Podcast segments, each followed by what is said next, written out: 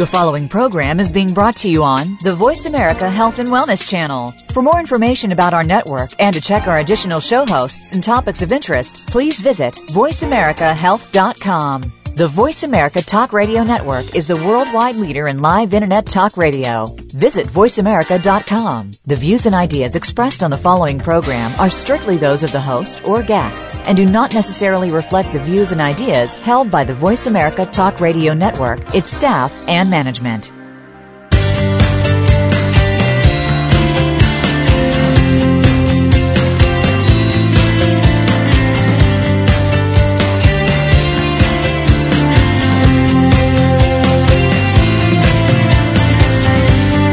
Ever thought about why people act the way they do?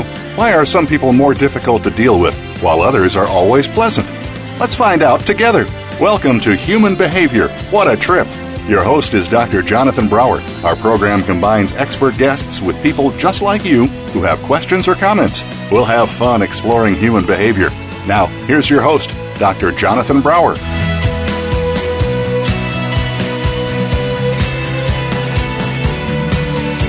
Hello, everybody. This is Jonathan Brower with my show, Human Behavior What a Trip. And we have a great show today, a great trip, literally and figuratively. My guest is Jim Doss. He has ridden across the United States several times on his bicycle, all by himself. We're going to talk about that in great detail. He's an endurance athlete in general.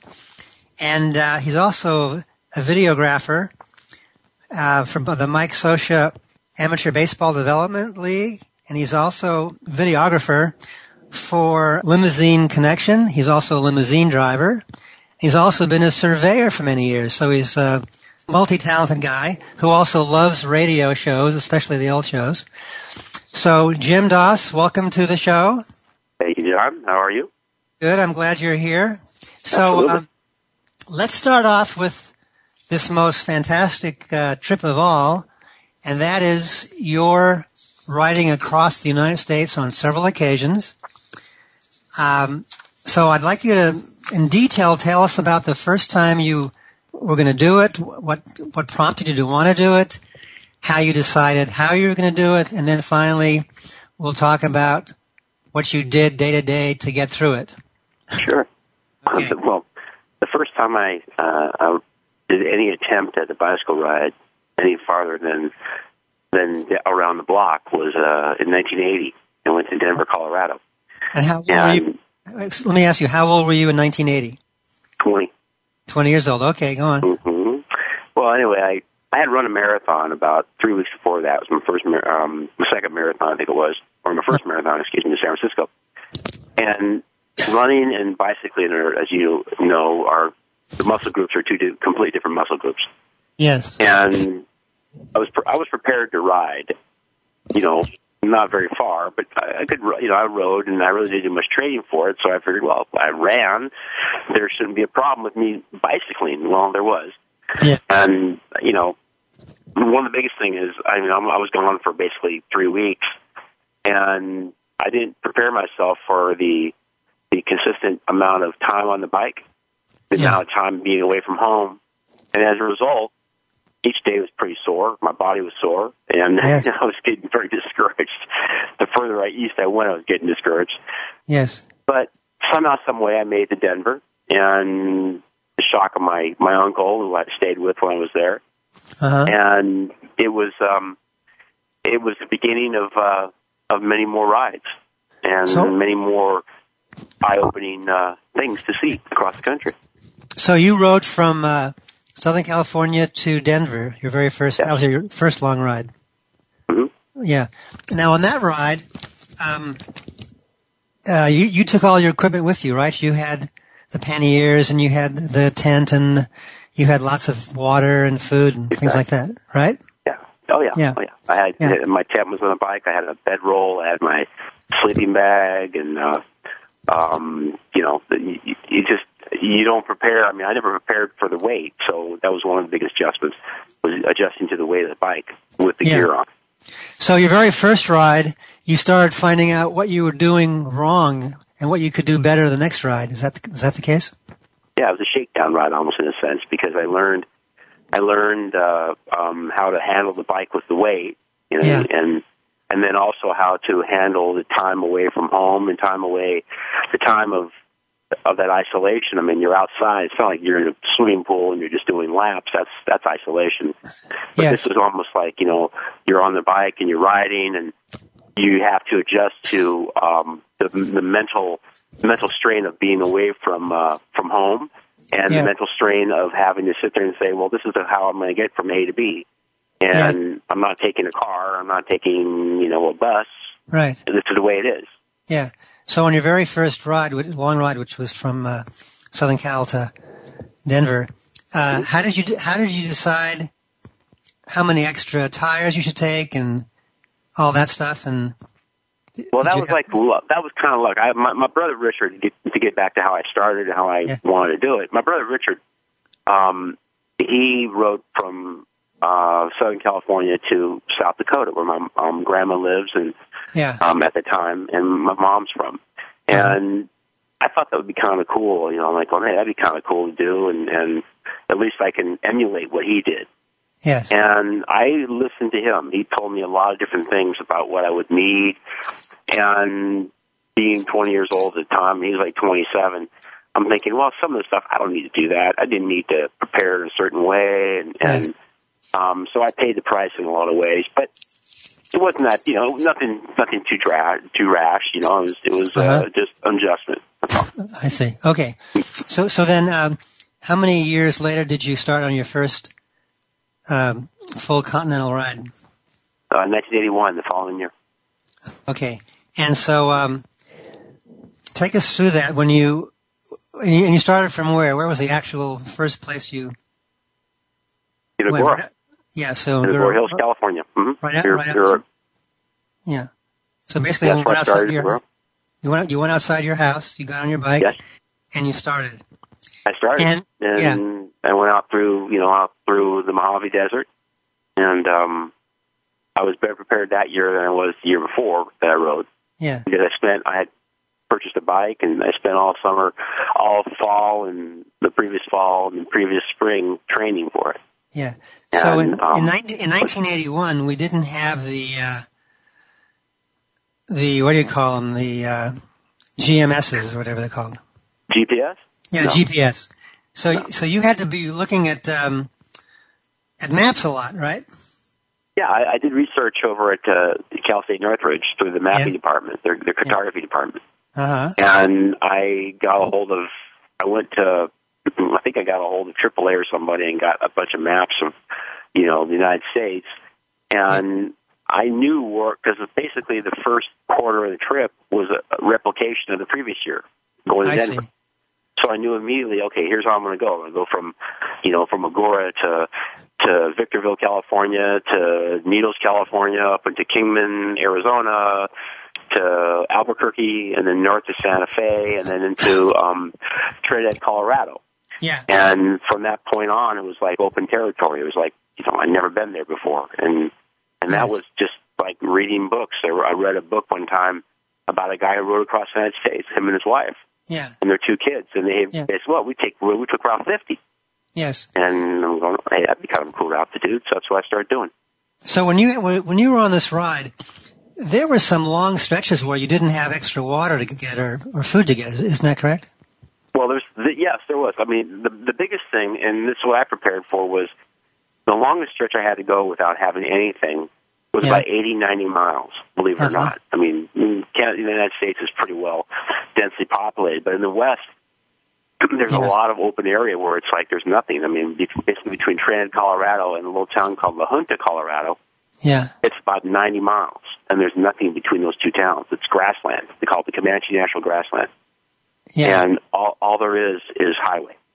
yes. And you know, and luckily in '81 I had the wind behind my back, so I, I flew pretty quickly. Yeah. Literally for that Yeah. that 80 and 90 miles, I was there in five hours.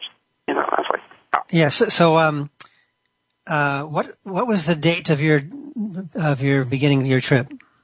about July 25th, July 24th, twenty fifth. somewhere around. Mm-hmm, somewhere Okay. around So. Mhm. so so Actually, I'm sorry, July 7th, early July, right after right after Okay. um, uh, July 4th.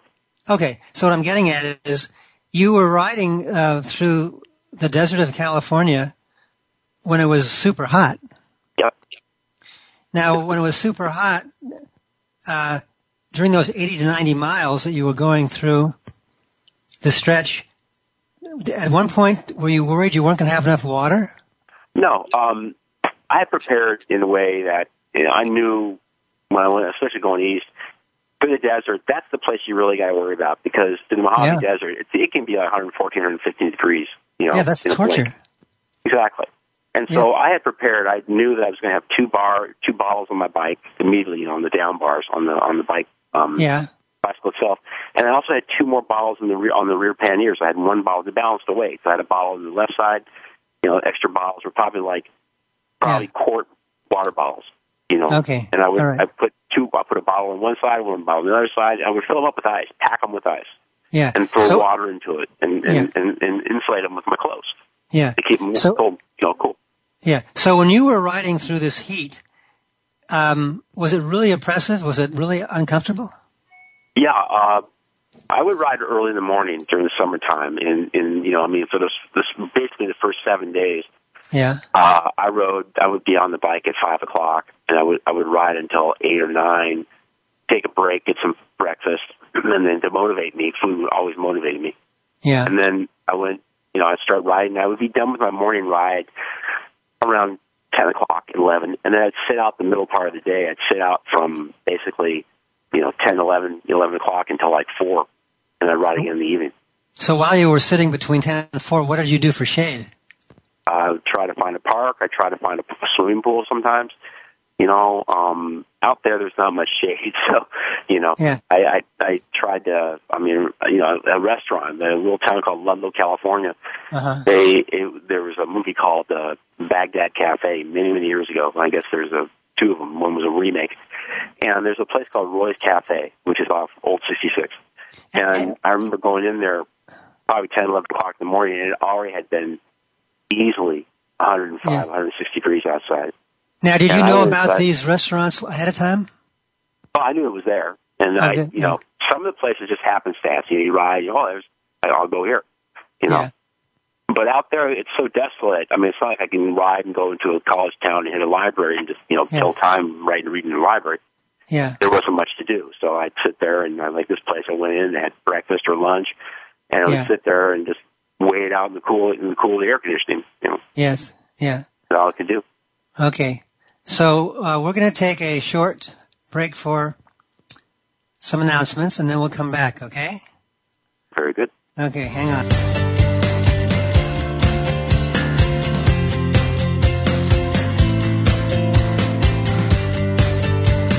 Think you've seen everything there is to see in online television? Let us surprise you. Visit VoiceAmerica.tv today for sports, health, business, and more on demand 24 7. DefeatAnxietyNow.com is geared to help people suffering with anxiety and depression. Intensive short-term dynamic psychotherapy helps many people get to the absolute core of their problems and resolve them. Call Dr. Jonathan Brower at 818-707-4557. Interested in investing in real estate, leveraging other people's money? Call Jonathan Brower and he can give you some more information. 805 535 5111. That's 805 535 5111. SportsPsychologySociology.com can help you improve your ability to excel and enjoy your athletic endeavors. Call Dr. Jonathan Brower at 818-707-4557. Legal Shield. Total access. Everyone deserves legal protection. With Legal Shield, everyone can access it, no matter how traumatic or trivial. Check out players.buildinglastingsuccess.com and jjbrower.com. Call Jonathan at 805 535 5111. Your life, your health, your network. You're listening to Voice America Health and Wellness.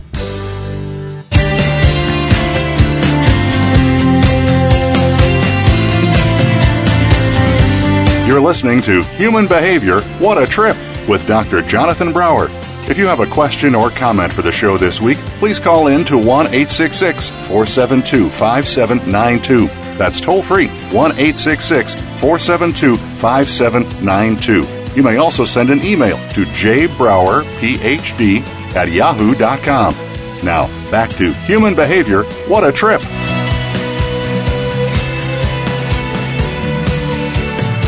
Hi, everybody. I'm Jonathan Brower, Human Behavior. What a trip. I'm with my guest, Jim Doss, and we're talking about his exploits on the bicycle. Jim, so um, you got through uh, the, the, heat of, of, California. Oh, one other thing I want to ask you. This is this is a general question. For the whole trip, um, did you have any close calls with cars? I mean, at times were the roads kind of uh, narrow and these cars were whipping by at 50 or 60 or 70 miles an hour? I had close calls with with uh, with beer bottles. with people who would throw beer bottles at you? Yeah, I had that once in uh, Espanola, New Mexico. Oh my um, God! Um, in my ride in '81, I think it was. I, I get the '80, the '81 ride confused. I think it was '81. Yeah. And I was just bicycling, you know, into Espanola, which is just north of Santa Fe, beautiful part of the world. And yeah. these people were driving by in the car, and they just decided to throw water, um, water balls, to throw beer balls at me. Were they aiming for your body? Mm, yeah, they would throw them like and they'd break them in front of my bike, you know, on the ground. They would oh, dash them. I think, I think one maybe, you know, raised off my arm or something like that. And, and I just remember you being so mad. It's terrible. No, I never got a flat. Not luckily. Luckily, not that. But I just couldn't figure that out. You know, I was like, why? Yeah. And and then um, get on later in that one in the '81 trip, um, I had I was jockeying with coal trucks pulling through West Virginia, and yeah. when you go through was that that area of West Virginia, which is Route 50, and a lot of other parts of West Virginia and Virginia, uh-huh. um, it's coal territory. And then the, the trucks would come one way, they'd be empty, and one way they'd be full. And from what I understood, the drivers were being paid by the amount of deliveries they made per day. So you know, every time they filled up and dropped it, they got X amount of dollars, and then come back and do it again. So. Yeah. Um, the, the area I was riding through, I was remember climbing up this one grade through the Appalachians, and I'd get to the top and start going down. And, and I remember this one driver, he kind of like shoved, was trying to get me off the road because I was in his way. There's no shoulder. I had no place to go. Yeah. And I can, and I can remember vividly these people were just were riding behind me and they they stopped and we went to like a some place to I think it was a gas station or something and they were mentioning that guy he tried to run you off the road. you, you you saw that right? Very conservative of you. So you, so you could have been killed easily easily. Oh yeah, I mean it depends. I mean, it's, going across the interstate, you know, 40 or I-25, there's enough shoulder there. So, and, and when you're riding on something like that, you learn to adjust to the wake of the semi trucks uh-huh. because as they go by you, I mean, they're putting up a good a good wake as they go by. Yeah. Depending on how much they're carrying and how many trailers they're carrying, you know, and um, so I had to adjust to that. But after a while, you, you kind of forget about it. Yeah. Now, similar similar to that, at times when you were riding, you had these crosswinds and you had all these packs on your bike. Yeah. So did did you ever get blown over? No, you know when I went through Kansas, when I traveled into Kansas, um, that was the same day that I had gone through Colorado, and I, you know, southeastern Colorado, and I had a tailwind behind me, and I figured, hey, no problem. I'll, and Kansas is is 300 some odd miles wide, but it's also, you know, 200 some odd miles north south. Yeah. And uh, what I learned very quickly was that is that the wind blows at its own pace. It does what it wants to do. Yeah. And when you're traveling across the Midwest in a lot of places, the roads are they're not diagonal, they're not, you know, um curved in a lot of cases. They're north, south, east, west. Yeah. Because it's taking into account the ranch lands and the farmlands. Yes. And so when I was going east, I'm traveling due east and then the wind, it seemed like the day the wind would be in my back, and I'd go north, and it seemed like the wind would be in my face. Yeah. And every time I turned, I, remember this very vividly. Every time I turned, it seemed like the wind was just following me uh-huh. and just yelling at me, you know, laughing at me. God, you're, I'm going to slow you down even more. You know, yes. but that's what you deal with. You know, that's that's a part of bicycling. You have to understand that that's the way it is. And that did that tire you out when you were going against the wind? Oh yeah, oh yeah. I mean, because yeah. you know you're you're number one, you're carrying the load. Number two, you know it's a long way, and it especially through that part of the world. It's like it's like you know driving into a 30 mile ga- a gust, you know, 30 mile per hour gust. Yeah. You know, at times, and they wouldn't be consistent. It wouldn't be like steady. It'd be up, down, up. You know, it'd be a little slower, a little harder, a little softer. But you know, you, you get used to it. yeah. So, um, um, when you were on this trip, how often did you stay in a motel? How often did you just uh, sleep under a tent? Well, the first seven days of 81 and 84, um, because of the desert, I Yeah. decided to stay in a hotel pretty much every night Uh-huh. um, for the first seven days. You know, Yeah. in the 81 ride, I didn't do that. The 81 ride, I remember I stayed in camp, in campgrounds, and I paid the price because it's so hot out in the desert during the summertime at night. Even at night, it might cool down 10 degrees, but you know, you're not getting an ocean breeze. You're getting the breeze from the Colorado River or something like that, and it's not a cool breeze. And so, which, I, which meant that you I then that meant that you were tired for the next day, oh yeah, even, even before you got on the bike. Oh yeah, because you know, I mean, you're not physically tired. It's just you know, you're just you're sitting there. You're like, you couldn't get a good night's sleep because number one, it's Yeah. hot, it's oppressively hot, Yeah. and number two, it's like you're trying to recover from that previous day's ride, hundred some odd miles or whatever it is, and preparing for the next day's ride. Yeah. So it, it takes it out of you. It does. So I learned started just going to a hotel, um, save as much money as I could, go into a hotel, and that way I could have the uh, the comforts and luxuries of uh, you know, or amenities of uh, maybe a TV and a shower and uh, rest in, a nice bed. You know, even Yeah. though it might have been like you know some some cheap hotel or something like that, but uh, it helps. It always helps. Yeah. So when you were on this long ride, at times you uh, needed to go into a market to get some food, Mhm. and uh, did you just trust that your bike wouldn't be stolen if you left it outside the, the market? Uh, I had a lock with it, and so I would lock it, or I'd go into the store and I'd tell somebody, "Look, can you watch my bike?" Yeah. And most part they would. Sometimes I got after a while I figured, screw it, I'm going to take the bike into the into the store. yeah, that's that's um, what I would have done. Yeah, I, And the- and the in store owners were- okay with that? it. I'd walk up and down the aisles looking at them. I go, "Is it still there?" It's like, Yeah. it's the only way of getting around. I'm not, you know, I don't have a car in the background, and but uh, no, and you, you you know you learned it, and I would take the lock and lock the bike up at night too. You know, with a with a at like a, a campground or something. I'd take the bike Yeah. and uh, take my cable and lock it up. That way, you know, in case someone decided, you know, somebody was drunk or something walked into Yeah. town. But know, I would imagine you were sleeping when you were camping out. You were sleeping very close to your bike. It's right in front of me. Yeah, so you would have heard someone if they Right in front were. Oh yeah. trying to take it away. And so, um, uh, on these trips, you, you, you generally had enough food. You generally had enough water. Was there ever any time you were short of food and you were re- really hungry and really tired? You know, I, I was tired in the, the first week or two, uh, physically tired because you're just into the in the 81 ride. You adjust to it. Uh-huh. Um, 84, I was really prepared for 84. I did double cross in 84 from Agoura to Massachusetts and back to okay. Agoura. So the one the 1980 trip, you just went from uh, west coast to east coast, and then you took an airplane back home, I guess, right? Yeah, the, the 80 the 80 ride was from LA to Denver, and the 81 ride was from LA to New York City. Yeah. And then I had the 82 ride, which is from LA. I flew up to Seattle and rode from Seattle to Vancouver and back down to LA. And why did you choose to start the ride from Vancouver or Seattle? Well, the the idea was I was going to ride across Canada. Um, that was my first my first thought, and I had planned to ride across Canada on the Transcon, you know, um, bikeway or whatever it was, or roadway. So that, so that would have been a 4,000 mile drive, right? Was that? That would have been a 4,000 mile Yeah. drive if you were doing the. I had I had Yeah. the thoughts in my head that I wanted to kind of like maybe completely circumnavigate the United States. Yeah. I mean, that's So- somewhere along the line of my brain. I'm going, that'd be kind of fun. I've Yeah. never been. I, you know, I'd been to Canada maybe one time before that, and I figured that'd be kind of fun to ride across Canada and go check it out. And but at some point you'd uh, change your plans or what? well, I had gotten up to Canada. I had gotten up to Se- Seattle. Um, flew up, assembled my bike. I was having problems with my rear wheel, with the, with the cogs in the rear wheel. Yeah. and I was going through, you know, I was trying to save money, and I was going through problems with the bike, and and I got discouraged. I mean, it was like one of the first times where it's like, you know, I mean, things weren't just going right. I mean, 80 was more, the 1980 ride was like, what was going wrong was physical, it wasn't the bike. Yeah. It wasn't, you know, it was, you know, and, and, but after time, you kind of figure you can adjust to that. You train for that. Um, the 81 ride, everything went pretty smoothly. There weren't any problems, I don't think. There were a few Yeah. things that happened, but, you know, you learn.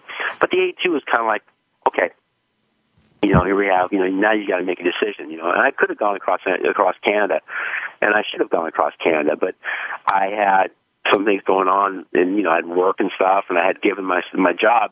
I told myself I'd be gone for like two weeks, three weeks, three weeks I think it was, or something like that, and it was going to stretch it a little longer.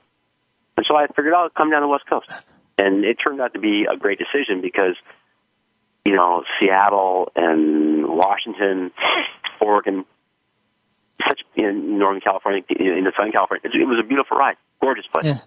So, You know, so when I you're learned- I 81 learned- ride. Mhm. how many, how many, uh, hours, how many days did it take you? Or weeks? from the West Coast, from from Seattle back down here. Well, the, the, the, let's start with the 81 one. Well, the 81 that was 35 days across the United States. 35 days. Mm-hmm. So you average how many miles per day?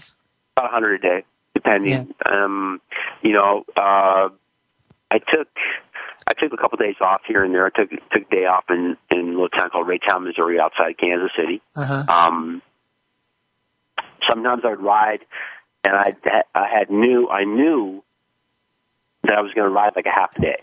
Yeah. because there wasn't anything in between. I knew that I, if I tried to do an extra 40 miles, well, there's nothing there between there and there. I get So you. I figured, don't double up. You know, do do what you you know do. If you have to do 60 today, you do 60 today. So it averaged out to about 100 days. Okay. But for In most the, part, I was doing in 100 82, in the 82 year, how many days were you riding? About two and a half, about two and a half weeks. Two and a half weeks, about 17 days, 18 days. I see. So, so you basically went from, um, uh, Seattle up to Vancouver. You did Right. part of Canada, then you did, then you did a U-turn and come, and you came back? I flipped. I went from Seattle up to a little town called um, Brant, or no, excuse me, Brantford, Ontario. I went up to um, Abbotsford, British Columbia, which is on the. It's in the Fraser River Valley. It's one of the most beautiful places I've ever been to in my life, Yeah. and um, west of west of Vancouver, and Yeah. then drop down south, basically parallel with I five, I see. all the way down. hmm I see. And of these rides, which one did you like the best? Well, the best was the the eighty four ride, my double cross ride. The 84, Um, the double. Okay, we, we haven't heard about that one yet. Yeah, you you you will. Yeah, yeah, we're going to have a breakup pretty soon. So, um, basically, you enjoyed this, and you had a lot of time on your hands. I mean, you weren't busy with a radio in your ear, were you? You were just. Well, I actually had a transistor radio. I see. So you could hear some of the time. You could hear. But, oh, when I went across the Midwest in '81, I'm a baseball fan, as you know, and, Yeah. and Yes. and a radio fan. You know, in those days there was no Rush Limbaugh or whatever. Not to say I was listening to Rush Limbaugh, but talk radio. There was only music and and and ball ball games. And Yeah. in the summertime, you know, you're that's what you're. I listened to I listened to the Chicago Cubs in the Midwest and the St. Louis Cardinals in the Midwest. It was great. it- You were great. By the way, I, I imagine uh, in 81 and 82, you weren't wearing a helmet, were you? No, I wasn't. Yeah. A baseball So cap. you lucked out that you didn't get killed. yeah, yeah, I like that very much. So, yes. Yeah. And But, then uh, in the in the 84 ride, Mhm. you probably didn't wear a helmet either. No, I didn't. Yeah. No, I didn't. I, got, I was extremely lucky, and um, and I don't. I've had some accidents since that time, and I recommend to anyone who even jumps on a bicycle, whether it's to ride a mile or a thousand miles, get a helmet. Yeah, I, I agree. Now, do you wear, I forget, do you wear glasses or not? No, I wear contacts. I see. So you had a lot of contacts you with you, you know, 'cause you had to change your Well, contacts on I, did, I didn't do wear contacts in those days. I have only worn contacts like the last fifteen years. So I was my my eyesight was much better before I got in front of a computer, and I was didn't need contacts or glasses. I I, I don't think I had. I probably had sunglasses. I don't really remember, but um, yeah, uh, it, no, I, I didn't need I didn't need glasses in those days. So yeah. never need. I was riding with a baseball cap and and you know I had a newspaper in the back of my bike and my you know, sleeping bag, and it's like. What So when you, so when you were riding, you didn't ever use sunglasses? To, No, I don't think I did. And, No. and there's some photographs of me maybe with them, but for the most part, I never did. I, I don't know why. I just didn't. And I think because I, I adjust to the light fairly well. on, don't, I don't know how that works, but it was Yeah. just strange. I didn't. And looking back now, it, it'd be like nowadays, it'd be like riding without a cell phone or something. It was even more, you know, there were no cell phones in those days. So, yeah. So I think we're Very coming up for a break. I don't want to ask another Okay. question yet. no worries, no worries. Let's see. Okay, let's see what's going to happen here. Um, Well, I'll ask you a question if we have to we'll take it over. So you had uh, a limited amount of clothes, limited amount of uh, bike shirts, bike shorts. So how often were you able to wash these things, and how do they dry while you're busy riding? Um, I, I go to like a laundromat, and it'd be like every three days, sometimes two or three days. I see. and you know I'd go hit a laundromat and clean everything up and and actually you know and, and- and we'll get to the 84 ride but um I learned after a time that I could send stuff and people would you know be there when I, and the 84 ride was needed I needed to send stuff ahead of time Oh, I see. because you're going to go from cold, warm clothes to cold clothes Yeah. you know colder clothes Okay, we're going to take a break, and then we'll come back.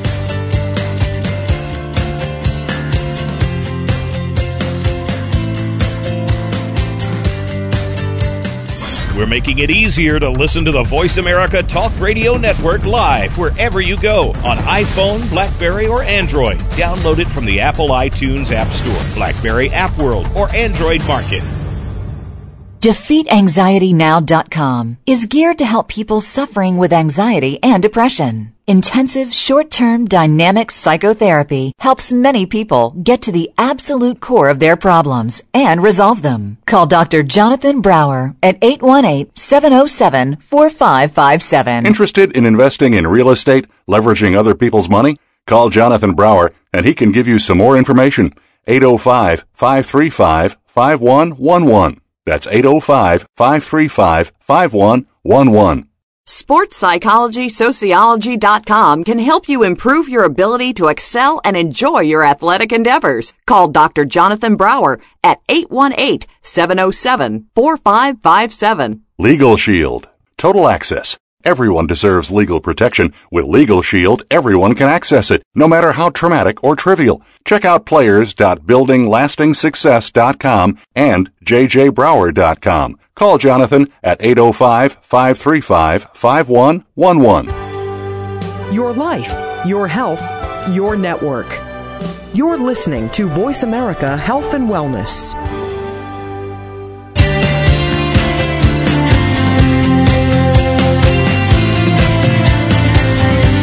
You're listening to Human Behavior What a Trip with Dr. Jonathan Brower. If you have a question or comment for the show this week, please call in to 1 866 472 5792. That's toll free 1 866 472 5792. You may also send an email to jbrowerphd at yahoo.com. Now, back to Human Behavior What a Trip.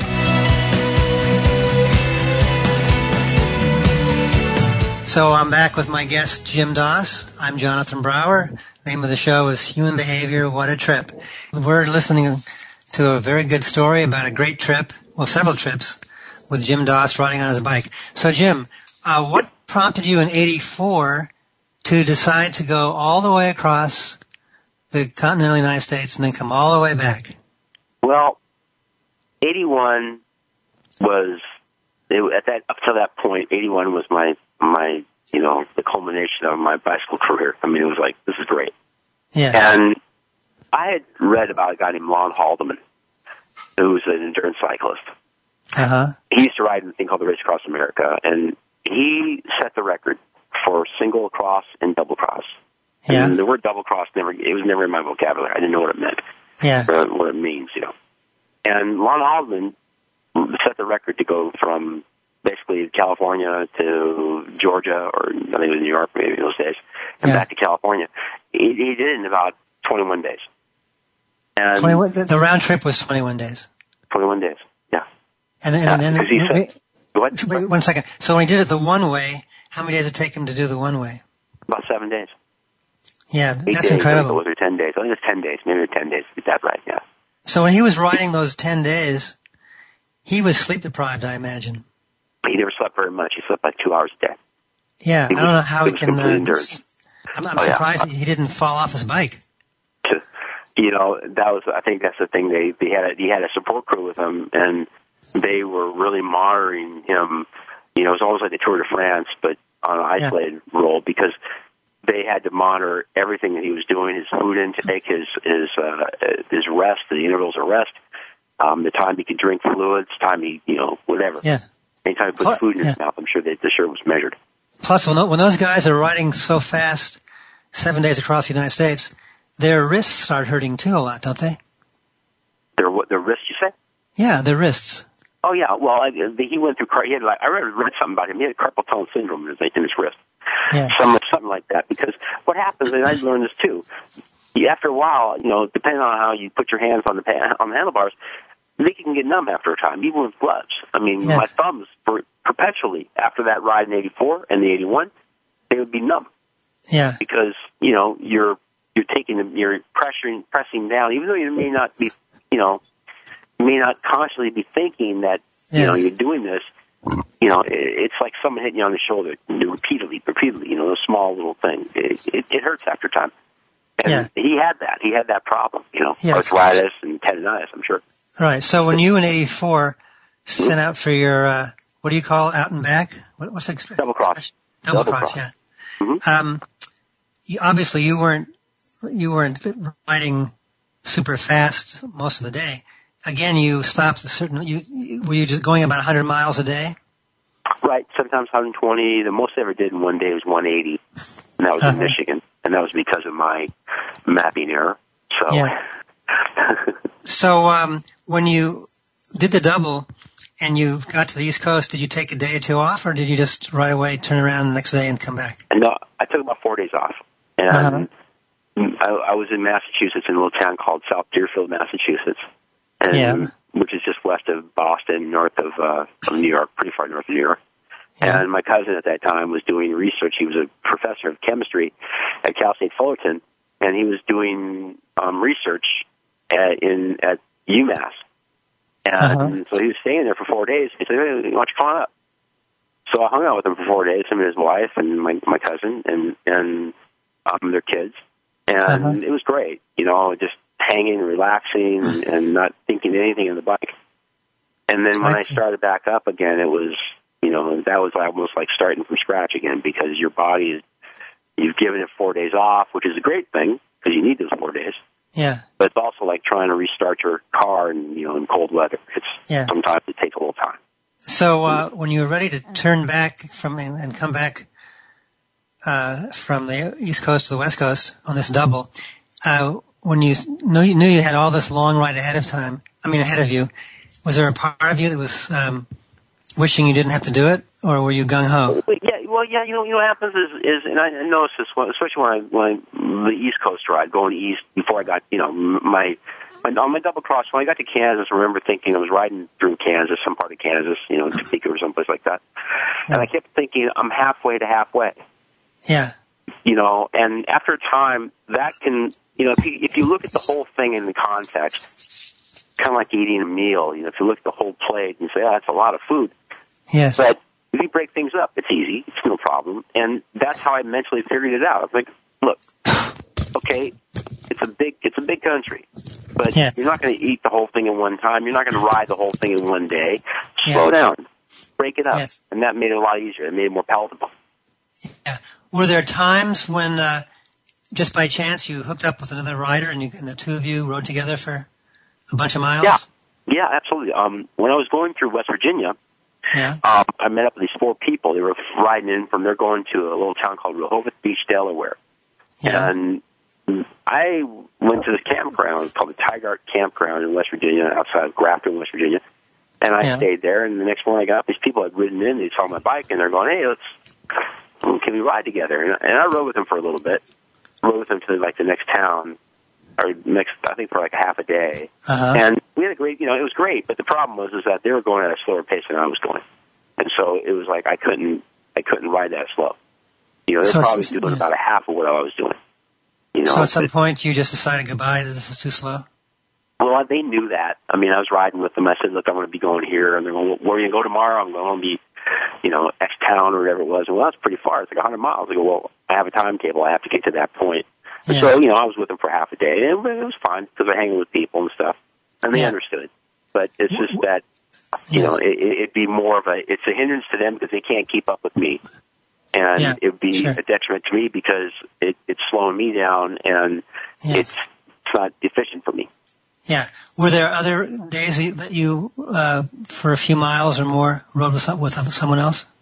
Yeah, I, I, run, I run into people from time to time. Whether you know, every once in a while you see a stray rider riding across Kansas. I remember seeing Uh-huh. him doing that one time, riding across Kansas, and I'd meet up with the guy and be in a town and see another bike, and the guy's got all his gear. I'm going, "Man, this guy's doing what I'm doing. And we'd meet and talk for a little bit and ride for a little bit, and but then you know, again, you immediately you know because of cadence and stuff like that. You can tell the guys who are hardcore and the guys who are, and I wasn't necessarily hardcore. It was just that I had a better pace, you know, and I had trained for it, and it wasn't just like I'm just going to ride and you know take my time. I wanted to see stuff, but I also had an efficiency about it, so you know, worked out well. Yes. So yeah, that that happened once while. So when you were riding um, along these highways and byways, uh, and people would ride by you, and they would obviously know that you're on a big trek because you had all this equipment on your bike. Were they friendly and waving hello and stuff like that, or were they Oh yeah, ignore? yeah. For the most part, yeah, absolutely. I, I, was- Yeah. I think the thing, the memory that sticks in my brain more than any other memory on this whole, on any of these trips. I was riding through a little town called Sarnia, Ontario, Canada, Uh-huh. and it's just west of, of Brantford, Ontario, which is where Wayne Gretzky was born, Brantford, Ontario. Uh-huh. And Sarnia is that's where they make Kellogg's. That's the Kellogg's cornflakes are, are made for the, the Canadian people up there Yeah. you know, north of Battle Creek, I guess it is. And I went into this little town, and I went into Sarnia, went into a into a McDonald's or something to get breakfast and get some food or lunch or something. And these people came out, and I was talking to them. They saw my bike, and we're talking at the restaurant, and you know, young kids, and and you know, a couple kids, and mom and dad, or dad and, and kids. And I was got back, I you know, you know, bit our dues, and jumped back on the bike and started riding. And the same people came up, and the kid rolled the window down. One of the kids rolled the window down, and gave me a cap. Oh, that's This nice. Kellogg's on this Kellogg's Sarnia, Ontario. You know, wow. Uh-huh.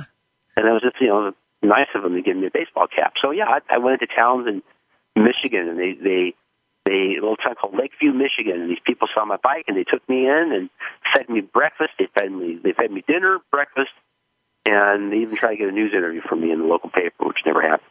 Wow. But it how, was great. How, how often did uh, you have these people who would let you in their homes and give you food and shelter? It like five times, four times. Um, not very much, but four or five times. And I remember there was a little town called Rickersville, Rickersville, Iowa, which is uh, west of Dubuque, Iowa. If you look on the map, on Route 50, I think it is. Yeah. And I went in there, and one day I went to get lunch. I was in, got my lunch at a buffet or something, a little small cafe. Got my buffet and sat down and ate. And these people walked in, they saw my bike, and they, they knew I was going someplace. And they asked me where. And they're like, well, we can, we can buy you lunch. And I just ate lunch. Well, you can eat again. Something that's great. you probably ate a lot of food on this trip. Oh, I did. I gained weight. You, I you, you I gained weight. of fuel. What was that? You needed a lot of fuel. Well, eh, yeah, you're Uh-uh. burning 8,000 calories a day minimum. I mean, you're, you were eating 8,000 calories a day? approximately. I mean, that's why I had to. I had to. I had to eat about seventy-eight thousand calories a day um, from when I calculated this. So on Um, this on this uh, double cross trip, did you lose weight at the end of the trip, or did you gain weight? I gained weight. Oh, that's good. How much did you gain roughly? Actually, you know, I, I, I take that back. I probably lost a little because I had gotten sick the last seven days out. I'd gotten um, a case of the flu or food poisoning. To this day, I not know which one it was. Oh man, but- so riding with uh, food poisoning or or, the, or a flu is really tough. It was terrible. I, I was in uh, um, That sounds, that sounds like outside, torture. outside, outside. Well, I was outside of Flagstaff, Arizona, on the way home. Seven days left, and I started getting. I started throwing up on the side of the road. I had eaten at a. I had eaten in a town called Holbrook, Arizona, the day before, and I remember vividly going in and getting a Pepperidge Farms dessert or something, which I was had a had a sweet tooth, and I sat there and ate probably a quarter of it, and I was like stuffed, and um, I wasn't feeling that good, and so the night the next day things were starting coming up, and and I was running a fever, and I went into Flagstaff. I had actually, um, I somehow got into Flagstaff, hit a hotel, and I turned the heat on the hotel as high as I could take it to break the fever, and it did. It happened. Okay, so exhausted. when you so when you were when you were riding, and in Flagstaff it was probably hot, right? Well, Flagstaff at that time of the year was in September. It's getting cooler. Oh, So the mornings, and that's why I would had I had extra gear sent to me, sent to different places like my mom's house in the Midwest. Because when I was going I east, I didn't need a jacket. I had a windbreaker maybe, or a long sleeve. I had a long sleeve and a windbreaker. That's all I had. I had shorts and a pair of jeans. And but when I was coming home, I had to have a little bit heavier uh, equipment because it was going to get cold. You know, and I'm I see. climbing. You know, Yeah, but never, never, nevertheless, when you were riding with this flu or or food poisoning, whatever it was, that had to be torturous for you. It was terrible. It was terrible. I, the last seven days, it was the longest seven days of my life. I thought because I had, yeah. you know, every time you're riding, you know, you're using energy, and the, the thing when you're sick is you're trying to store energy. And I just, I just had a stomach flu last week. Yeah. You know, for a couple of days, and it, it's terrible. And the, the double that, the fact that this is your way of going places. it, it was, it was, it was just the worst experience of my life. I felt yeah, terrible. Yeah. So that you had the toughness to somehow do it. Now, I'm curious about one thing. You mentioned you mm-hmm. rode your bike up to Ontario, Canada. How come on the way up there you didn't stop in Cooperstown at the Hall of Fame baseball museum? uh, I know you're a baseball to this fan. Day, to this day, that's a mistake of mine, and and I wish I, I was so close to it. I was I was in a little town called New York. Yeah. And I was like not more than 40 miles away.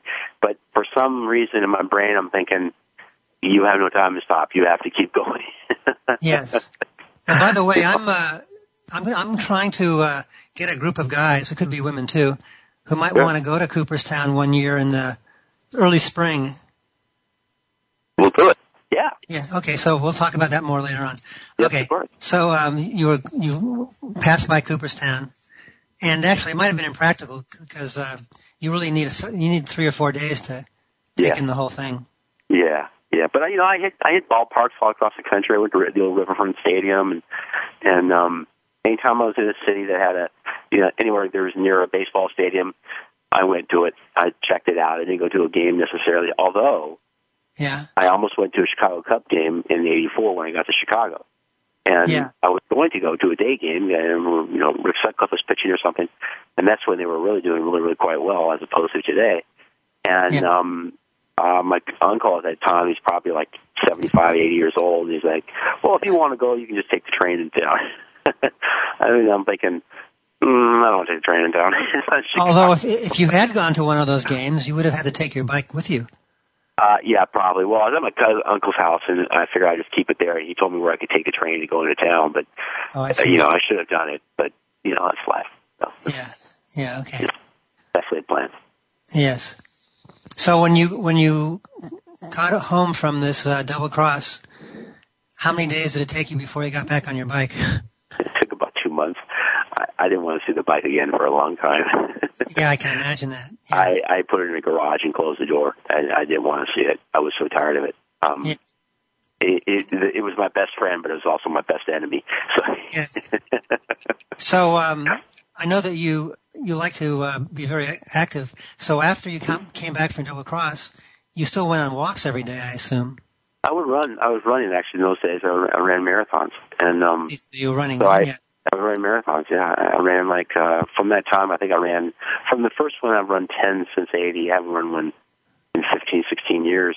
Yeah. But I went through a good stage where I was doing two a year, you know, and and um, I enjoyed it. Actually, it was a completely different type of thing. But running and bicycling are obviously completely different sports, but there's also in bicycling that that sense of freedom.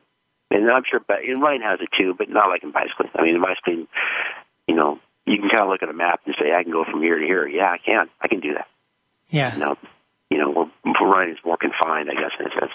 Yes, and also uh, running. If you're running fast enough, uh, it's hard to just think of all kinds of things. But if you're yeah. On a long bike ride, you have plenty of time. Exactly. Exactly. Yeah. You know, it's interesting. Yes. So, uh, on these rides you had, how often did you have to change tires or get your spokes fixed up or? Well, the, the tires, the tires were changed. Um, my, to give you an example, my 84 ride, I changed my first tire in St. Louis, Missouri. Uh-huh. Um, I, I, what I did was I, I took the front tire off and put it in the rear and I actually took the yeah the front, front tire off, put it in the rear, put and then I bought a new tire. I had a, a tire in the rear, and I changed it and put that in the front. Uh-huh. And I would I rotate them, and then in the '84 ride, and I don't know if this is a record, but it should be pretty close to a record. I had one that one flat in seven thousand plus miles.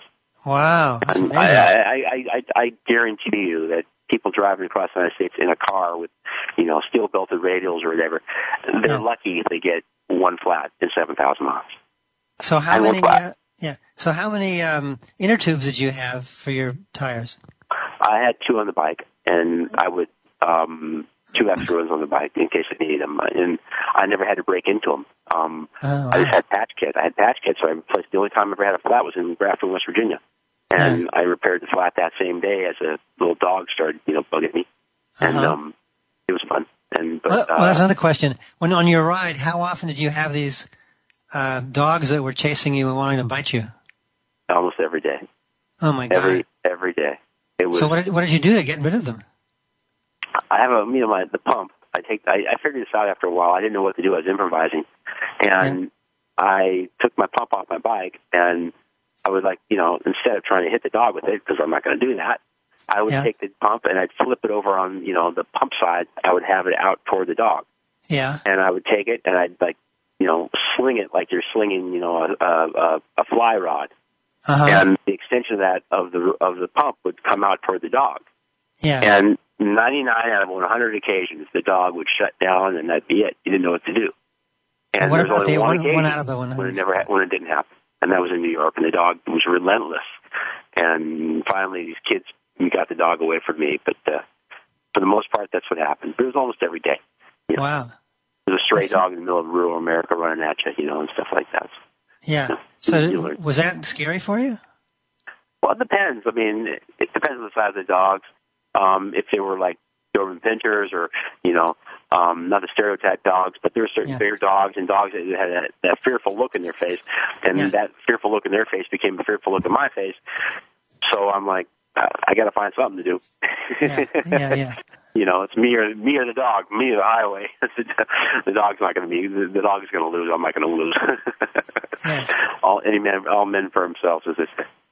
Yes. So um, we have two minutes or so left, Sure. and um, tell me some of the uh, people you met. I imagine uh, in your travels you had some people who were very nice with you. And did you did you did you stay in touch with any of them? Do you still keep track of them or not? Well, no, you know, the the one that you know, for the most part, the people I met were they're very nice. I mean, some some of the cyclists, you know, they're really cool people, but you know, they're doing their thing. The guy, the the, the one thing that really sticks in my mind was when I got sick in '84, coming home, Yeah. and that was one of the cases where I met with a person, a guy named Lionel Deering, and to this day I remember his name.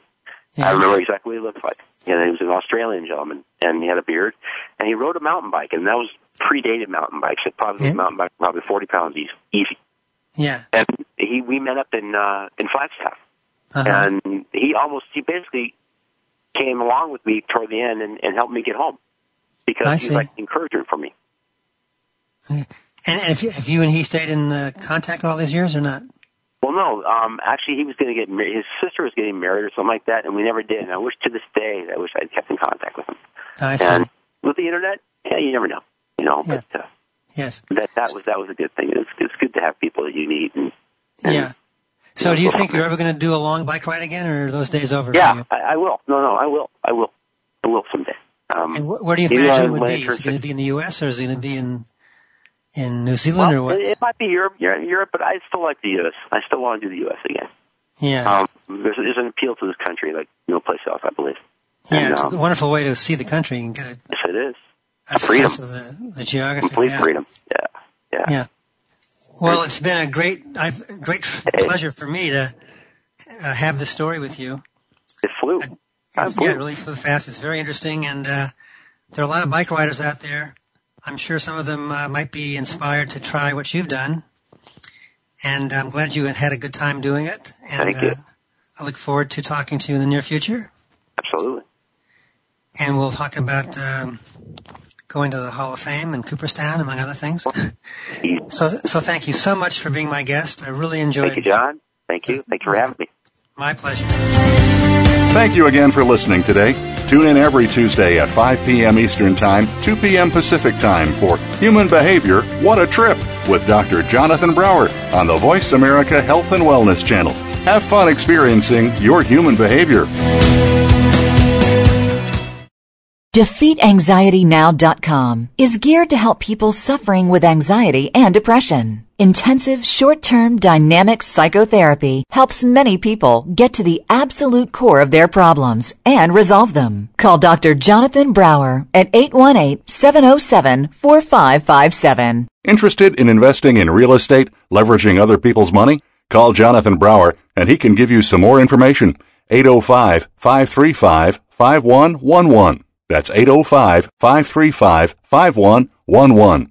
SportsPsychologySociology.com can help you improve your ability to excel and enjoy your athletic endeavors. Call Dr. Jonathan Brower at 818-707-4557. Legal Shield. Total access.